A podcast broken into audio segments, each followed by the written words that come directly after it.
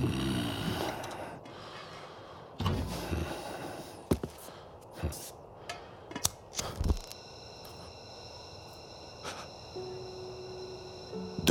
जलती आग। बाकी हम सब सिर्फ़ राख। हेलो एवरीवन मैं मिस्टर एक्स। सॉरी थोड़ा लेट हो गया। खुद के लिए चाय बना रहा था। आप लेंगे? Tea? Okay as you wish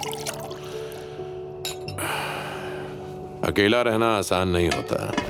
सारे काम खुद करने पड़ते हैं। लेकिन हाँ सिर्फ़ खुद के लिए। मुझे अकेलापन पसंद है।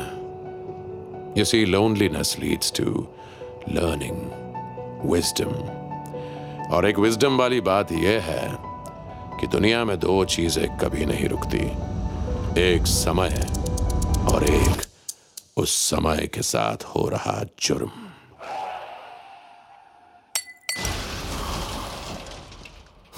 सावधानी हटी, दुर्घटना घटी। लेकिन समय के साथ हो रही घटना या दुर्घटना अपने साथ कई कहानियाँ लेकर आती हैं। और क्राइम से जुड़ी घटनाओं की कुछ ऐसी ही हैरत अंगेज कर देने वाली कहानियाँ आप तक पहुँच रही हैं मेरे, यानी मिस्टर एक्स के ज़रिए। यू सी क्राइम ना इस दुनिया का सबसे बड़ा सच है, जैसे रिश्ते रिलेशनशिप्स ये आप चाहो ना चाहो, आपसे जुड़ ही जाते हैं। कुछ रिश्ते तो इंसान को गॉड गिफ्टेड मिलते हैं, जैसे फैमिली रिलेशंस और कुछ रिश्ते इंसान खुद बनाता है। जैसे दोस्त, यार बिज़नेस पार्टनर्स लाइफ पार्टनर आप सोच रहे होंगे कि क्राइम की गुत्थियाँ सुलझाने वाला आज रिश्तों के ताने बाने क्यों बुन रहा है? वो इसलिए क्योंकि अक्सर जुर्म इन्हीं रिश्ते नातों से निकलते हैं। After all man is a social animal और अक्सर एनिमल ही एनिमल को नुकसान पहुंचाते हैं। You say it's a complex world very mysterious मेरी तरह। क्राइम की असली कहानियाँ with mister X N M N M original 11 नवंबर 2017 अमेठी उत्तर प्रदेश। पुलिस कंट्रोल को सूचना मिली कि अमेठी सुल्तानपुर हाईवे पे एक कार मिली है, जिसमें एक इंसान की लाश है। ये beat sub inspector Sumit Srivastava के अंडर थी। खबर मिलते ही वो तुरंत क्राइम स्पॉट की तरफ़ निकल गया। इंस्पेक्टर श्रीवास्तव को पुलिस फोर्स में ज्वाइन किए कुछ ही दिन हुए थे। नया नया जोश था और काम को लेकर काफ़ी डेडिकेशन भी। ऐसा ही सुमित श्रीवास्तव जब क्राइम स्पॉट पर पहुँचा तो देखा काफ़ी भीड़ जमा हो चुकी थी। उसके स्टेशन के दो हवलदार वहाँ पहले से मौजूद थे और भीड़ को कंट्रोल करने की कोशिश कर रहे थे। इंस्पेक्टर श्रीवास्तव की एंट्री से माहौल शांत तो हुआ, पर लोगों में एक अजीब सी खुसर पुसर शुरू हो गई। पुलिस की वर्दी और बड़े ऑफिसर की धमक से ज़्यादा इंस्पेक्टर श्रीवास्तव की पर्सनालिटी की चमक से लोग संभल गए थे। लेकिन कार के अंदर का हाल देखकर इंस्पेक्टर श्रीवास्तव खुद दहल गया। ड्राइवर की सीट पर एक 45-50 साल के आदमी की बॉडी थी। उसका सर स्टीयरिंग व्हील पर टिका हुआ था और चेहरे से खून टपक रहा था।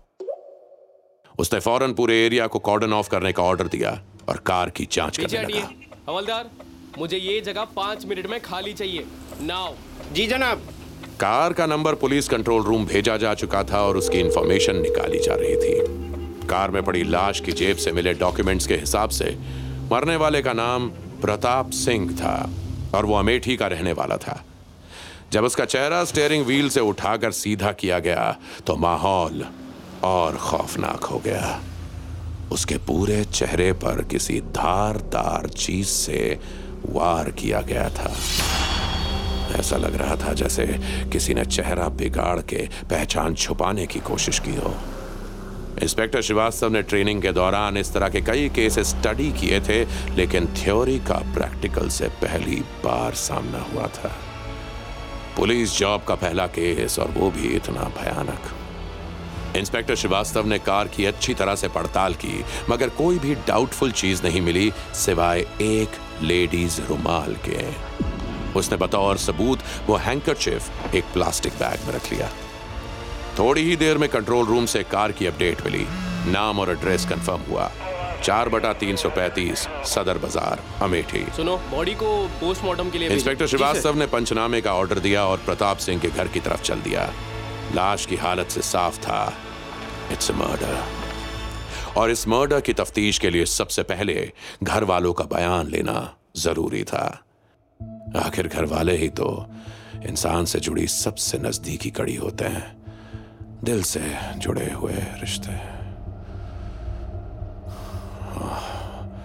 रिश्तों के चक्कर में चाय ठंडी हो गई। Relations can keep nothing warm. Anyway, रात 11 बजे जब इंस्पेक्टर श्रीवास्तव अपनी टीम के साथ सदर बाज़ार में बने प्रताप सिंह के घर पहुँचा तो वहाँ हंगामा मचा हुआ था। घर वालों को उसकी मौत की खबर मिल चुकी थी। कुछ लोग कागज़ी कार्रवाई के लिए पुलिस स्टेशन गए हुए थे, लेकिन बाकी की फैमिली घर पर ही थी। इंस्पेक्टर श्रीवास्तव ने सबसे पहले प्रताप सिंह की बीवी कविता से बात की। उनकी दिमागी हालत ऐसी नहीं थी कि वो ज़्यादा बातें बता पाती। किसी अपने को खोने का गम क्या होता है? उस गम का अंदाज़ा लगाना मुश्किल होता है। जो वक्त के साथ वक्त के साथ बढ़ता नहीं। उस दिमाग के किसी कोने में हमेशा हमेशा के लिए अपनी जगह बना देता सॉरी कमज़ोर कांच था। टूट गया। खैर, प्रताप सिंह की वाइफ कविता की हालत काफ़ी खराब थी। उसकी आँखों में सिर्फ़ आँसू और ना नाउमीदी दिख रही थी। रिश्तों में प्यार होना आम सी बात है लेकिन जब ये रिश्ते टूटते हैं तो बहुत तकलीफ़ होती है स्पेशली ये सडन डेथ हादसे से हुई मौत या फिर मर्डर कविता सिर्फ़ इतना ही बता पाई कि प्रताप सिंह जी अमेठी सुल्तानपुर हाईवे पर क्या कर रहे थे? मुझे नहीं पता नहीं पता कि वो हाईवे पे क्यों गए थे। हमें बिना बताए वो कहीं भी नहीं जाते थे। कविता को इस बारे में कोई जानकारी नहीं थी कि उनके हस्बैंड आखिर जा कहाँ रहे थे। इंस्पेक्टर श्रीवास्तव को यह बात थोड़ी अजीब सी लगी, लेकिन जब कविता जी से ज़्यादा जानकारी नहीं मिल पाई तो श्रीवास्तव ने वीरेन भाटिया की तरफ़ रुख किया। Viren Bhatia he was the business partner of Pratap Singh business partner भी और करीबी दोस्त भी। अब ये दोस्ती पार्टनरशिप की वजह से हुई या पार्टनरशिप दोस्ती की वजह से, ये सोचने वाली बात है। लेकिन ये भी एक रिश्ता था। हालाँकि प्रताप सिंह के बाकी रिश्तेदारों के मुकाबले वीरेन भाटिया थोड़ा संभले हुए थे, इसलिए उनसे प्रताप सिंह के बारे में अच्छी खासी इंफॉर्मेशन मिली। वीरेन जी, प्रताप सिंह जी की किसी के साथ कोई दुश्मनी या बिज़नेस में कोई प्रॉब्लम सर हमारा पार्टनरशिप में हार्डवेयर का बिज़नेस था। यहीं सदर बाज़ार में एक शॉप है और एक छोटा सा गोडाउन भी। बाकी ऐसा किसी से कोई झगड़ा वगड़ा तो नहीं था प्रताप भाई का। वहाँ हाईवे पे कुछ कुछ कह नहीं सकता सर। इंस्पेक्टर श्रीवास्तव हर बात को बड़ी गौर से सुनकर नोट कर रहा था। प्रताप सिंह के दो बच्चे थे। एक बेटा और एक बेटी। अभी पिछले साल ही बेटी मधु की शादी हुई थी। हंसता, खेलता सा सिंपल सा मिडिल क्लास परिवार था। ना किसी से कोई दुश्मनी, ना धमकी, ना कोई extortion threat partner Viren Bhatia की जानकारी के हिसाब से प्रताप सिंह को किसी से कोई खतरा नहीं था। पर उसके ऊपर जिस तरह से हमला हुआ था, उससे यह तो साफ़ था कि कोई उससे बहुत ज़्यादा नाराज़ था। नफरत की हद तक नफरत रिश्तों के ताने बाने में बसा एक ऐसा रेशा जो बहुत चुभता है इंस्पेक्टर श्रीवास्तव ने वीरेन भाटिया से बात खत्म ही की थी कि तभी घर में एक शोर सा उठा एक लड़की बाहर से भागती हुई घर के अंदर आई और कविता से लिपट कर ज़ोर ज़ोर से रोने लगी कौन थी ये वीरेन भाटिया ने बताया मधु बिटिया है। बाप की खबर सुनकर, हे भगवान। मधु, प्रताप सिंह की बेटी जिसकी शादी हो गई थी। वीरेन भाटिया ने बताया कि वो सुल्तानपुर में रहती है और खबर मिलते ही चली आई। सुल्तानपुर? इंस्पेक्टर श्रीवास्तव का दिमाग ठनका। प्रताप सिंह की कार अमेठी सुल्तानपुर हाईवे पे मिली थी और उनकी बेटी रहती है सुल्तानपुर में। क्या वो उससे मिलने जा रहे थे? लेकिन क्यों? और किसी को बताया क्यों नहीं था? ऐसे बहुत से सवाल इंस्पेक्टर श्रीवास्तव के मन में आ चुके थे, लेकिन उन्हें पूछने का भी मौका नहीं था। केस की मिस्ट्री चाहे जितनी भी हो, मौके की नजाकत को समझ के ही पुलिस काम करती है। ये इंस्पेक्टर श्रीवास्तव ने ट्रेनिंग के दौरान अच्छे से सीख लिया था। चलते चलते इंस्पेक्टर श्रीवास्तव ने प्रताप सिंह के बेटे आशीष के बारे में पूछा तो पता चला कि वो मॉर्चरी गया हुआ है। पोस्टमार्टम के बाद ही बॉडी मिल सकती थी, और पोस्टमार्टम की रिपोर्ट के बाद ही केस पे और जानकारी मिलनी थी। इधर सबके बयान लेने के बाद इंस्पेक्टर श्रीवास्तव वापस पुलिस स्टेशन पहुँचे। इस केस की सबसे खास बात यह थी कि एक बेहद साधारण इंसान का मर्डर हुआ था, जिसको ना तो कोई धमकी मिली थी और ना ही किसी से दुश्मनी थी। ना क्राइम का कोई मोटिव था और ना ही कोई ठोस सबूत। पुलिस के पास कुछ था तो बस, एक डेड बॉडी लेकिन कभी कभी डेड बॉडीज काफ़ी कुछ बता जाती हैं। अगले दिन, जब इंस्पेक्टर श्रीवास्तव पुलिस स्टेशन में बैठा पोस्टमार्टम की रिपोर्ट पढ़ रहा था, तभी प्रताप सिंह का बेटा आशीष सिंह वहाँ आया। उसके तेवर काफ़ी तीखे थे। इंस्पेक्टर साहब क्या मैं जान सकता हूँ कि पुलिस कब बताएगी कि मेरे पापा का हत्यारा कौन है? पुलिस कब तक केस सॉल्व करेगी? मिस्टर आशीष पुलिस अपना काम कर रही है। देखिए देखिए हम लोग इन्वेस्टिगेशन में फुल सपोर्ट करेंगे। बस आप लोग पापा के कातिल को जल्द से जल्द पकड़िए। जो भी इसके पीछे है वो जल्द हमारे कब्जे में होगा। आप ये बताइए कि आपके पापा सुल्तानपुर क्यों जा रहे थे? कोई वजह तो नहीं थी वहाँ जाने की। और अगर जाते भी तो माँ को बता के जाते।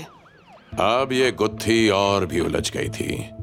एक ही सवाल बार बार श्रीवास्तव के जहन में आ रहा था कि प्रताप सिंह उस हाईवे पर कर क्या रहे थे। आशीष के जाने के बाद पोस्टमार्टम रिपोर्ट में इंस्पेक्टर श्रीवास्तव को एक चौंका देने वाली इंफॉर्मेशन मिली। जिसके बाद उसने उस कार से मिले उस रुमाल को लॉकर रूम से निकाला और तुरंत फोरेंसिक लेबोरेटरी चला गया। प्रताप सिंह की मौत को दो दिन बीत चुके थे और इंस्पेक्टर श्रीवास्तव के पास अब दो रिपोर्ट्स थीं। एक पोस्टमार्टम रिपोर्ट और दूसरी फोरेंसिक लेबोरेटरी की। पोस्टमार्टम की रिपोर्ट में लिखा था कि प्रताप सिंह की बॉडी में क्लोरोफॉर्म के ट्रेसेस थे। और जब फोरेंसिक लेबोरेटरी में रुमाल को टेस्ट किया गया तो पता चला कि उसमें भी क्लोरोफॉर्म के ट्रेसेस थे। बात साफ़ थी कि उस रुमाल का इस्तेमाल करके पहले प्रताप सिंह को बेहोश किया गया और फिर उसके चेहरे पर वार किया गया। पोस्टमार्टम रिपोर्ट में यह भी लिखा हुआ था कि चेहरे पे वार किसी नुकीली चीज़ से किया गया था। मर्डर वेपन एक चाकू था, लेकिन घर में इस्तेमाल किया जाने वाला, जिसका इस्तेमाल खून करने के लिए हुआ था। इंस्पेक्टर श्रीवास्तव ये सारी इंफॉर्मेशन लेकर प्रताप सिंह के घर पहुँचा। उस दिन घर में सन्नाटा था। घर के मुखिया की हत्या के बाद सब सदमे में थे। आशीष, उसकी माँ कविता और बहन मधु सब घर पे ही थे। इंस्पेक्टर श्रीवास्तव ने जब उनको वो रुमाल दिखाया और पूछा क्या ये रुमाल आप में से किसी का है? अ, ये तो मेरा रुमाल है। ये आपको कहाँ मिला? मधु जी ये रुमाल आपके पापा के बॉडी के पास उनकी कार में मिला था। इसका इस्तेमाल प्रताप सिंह जी की हत्या में हुआ है। क्या? लेकिन ये कैसे हो सकता है? मैं तो सुल्तानपुर में थी और इस तरह के छह और रुमाल थे मेरे पास। पता नहीं ये कैसे कार के अंदर पहुँच गया। क्या आपके पापा आपसे मिलने सुल्तानपुर आ रहे थे? हाँ मैं प्रेग्नेंट हूँ और जब से ये बात पापा को पता चली वो बहुत खुश थे। उन्होंने कई बार कहा कि वो मुझसे मिलने आना चाहते हैं पर वो आ नहीं पाए। फिर उस दिन उन्होंने कहा कि वो मेरे लिए गिफ्ट लेकर आ रहे हैं। बस वीरेन अंकल को बैंक की पासबुक देकर वो मुझसे ही मिलने आ रहे थे। गिफ्ट रिश्तों को हरा भरा रखने की करेंसी गिफ्ट लेकिन कार के अंदर से तो कोई गिफ्ट मिला ही नहीं था। मधु को भी नहीं पता था कि वो गिफ्ट क्या था। ना ही घर के बाकी मेंबर्स को कुछ पता था। एक बाप अपनी बेटी को कोई गिफ्ट देने जा रहा था और ना ही घर के बाकी मेंबर्स को गिफ्ट के बारे में पता था और ना ही ट्रिप के बारे में। यह बात बड़ी अजीब थी। एक हंसता, खेलता परिवार जिसमें कोई रंजिश न थी, वहाँ इस बात को छुपाने की क्या वजह हो सकती है? आखिर प्रताप सिंह ने ऐसा क्यों किया? और सबसे बड़ा सवाल यह था कि कातिल को कैसे पता था कि प्रताप सिंह कब और कहा जा रहा था? तभी प्रताप सिंह के बिज़नेस पार्टनर वीरेन भाटिया भी आ गए। वो कुछ खाने का सामान लाए थे। उन्होंने इंस्पेक्टर श्रीवास्तव को देखा तो चौंक गए। कविता ने खाना लिया और अंदर चली गई। श्रीवास्तव को वीरेन भाटिया से पूछताछ करने का मौका मिल गया। वीरेन जी प्रताप सिंह अपनी बेटी से मिलने सुल्तानपुर जा रहे थे और उसके ठीक पहले उनकी आपसे मुलाकात हुई थी। बैंक के पासबुक से रिलेटेड है ना? हाँ लेकिन प्रताप को सुल्तानपुर जाने की जल्दी थी तो वो मेरे पास आया ही नहीं। फ़ोन पे कहा कि मुझे देर हो रही है बाद में मिलता हूँ। यानी आपको पता था कि वो सुल्तानपुर जा रहे लेकिन आपने ये बात पुलिस को पहले क्यों नहीं बताई? वो वो इतना सब कुछ हो गया था मेरे मेरे तो माइंड से ही निकल गया शायद। क्या आपको पता है वो मधु को क्या गिफ्ट देने वाले थे? नहीं आ, आ, मुझे नहीं बताया था उसने। मामला बहुत पेचीदा हो गया था। एक तरफ़ क्राइम सीन से एक रुमाल मिला था जो मधु का था लेकिन मधु तो सुल्तानपुर में थी और प्रेग्नेंट भी और उसके पास मर्डर का कोई मोटिव भी नहीं था। हाँ लेकिन शक की सुई सबसे ज़्यादा मधु के ऊपर ही थी क्योंकि उसको यह मालूम था कि प्रताप सिंह अमेठी सुल्तानपुर हाईवे से आने वाला है। लेकिन यह जानकारी तो वीरेन भाटिया को भी थी। इस केस से जुड़े सारे सबूतों में सबसे अहम सबूत यही था कि कातिल को प्रताप सिंह की सुल्तानपुर ट्रिप के बारे में पता था। एक ऐसी ट्रिप जो अचानक प्लान हुई थी। इसके बाद तीन दिन तक इंस्पेक्टर श्रीवास्तव ने इस केस को अच्छे से स्टडी किया। लोकल इंटेलिजेंस और खबरियों की मदद से उसने वीरेन भाटिया और प्रताप सिंह के रिश्तों के बारे में भी पता करवाया। इसके अलावा सबसे बड़ी गुत्थी थी वो गिफ्ट, जो प्रताप सिंह अपनी बेटी को देने जा रहा था और जो कार में मिला नहीं। कहते हैं कानून के हाथ बहुत लंबे होते हैं, लेकिन लोग ये नहीं जानते कि पुलिस का खुफिया नेटवर्क उससे भी बड़ा होता है। इंस्पेक्टर श्रीवास्तव के हाथ एक ऐसी इंफॉर्मेशन लगी, जिसने इस केस का रुख बदल दिया। अमेठी की कचहरी से एक खबरी ने यह जानकारी लाकर दी कि प्रताप सिंह ने अपनी एक ज़मीन के कागज़ तैयार कराए थे और वो उस ज़मीन को अपनी बेटी के नाम करने वाला था। हम्म तो ये था वो गिफ्ट जिसका ज़िक्र मधु ने किया था। मगर अब बात सिर्फ़ एक गिफ्ट की नहीं थी। बात थी संपत्ति की। ज़मीन, जायदाद और उसमें हिस्सेदारी की। प्रताप सिंह ने आखिर इतना बड़ा फैसला किसी को बताए बिना क्यों किया? और क्या इस गिफ्ट की जानकारी किसी और को भी थी? क्योंकि हो ना हो यह मर्डर इसी गिफ्ट के कारण हुआ था।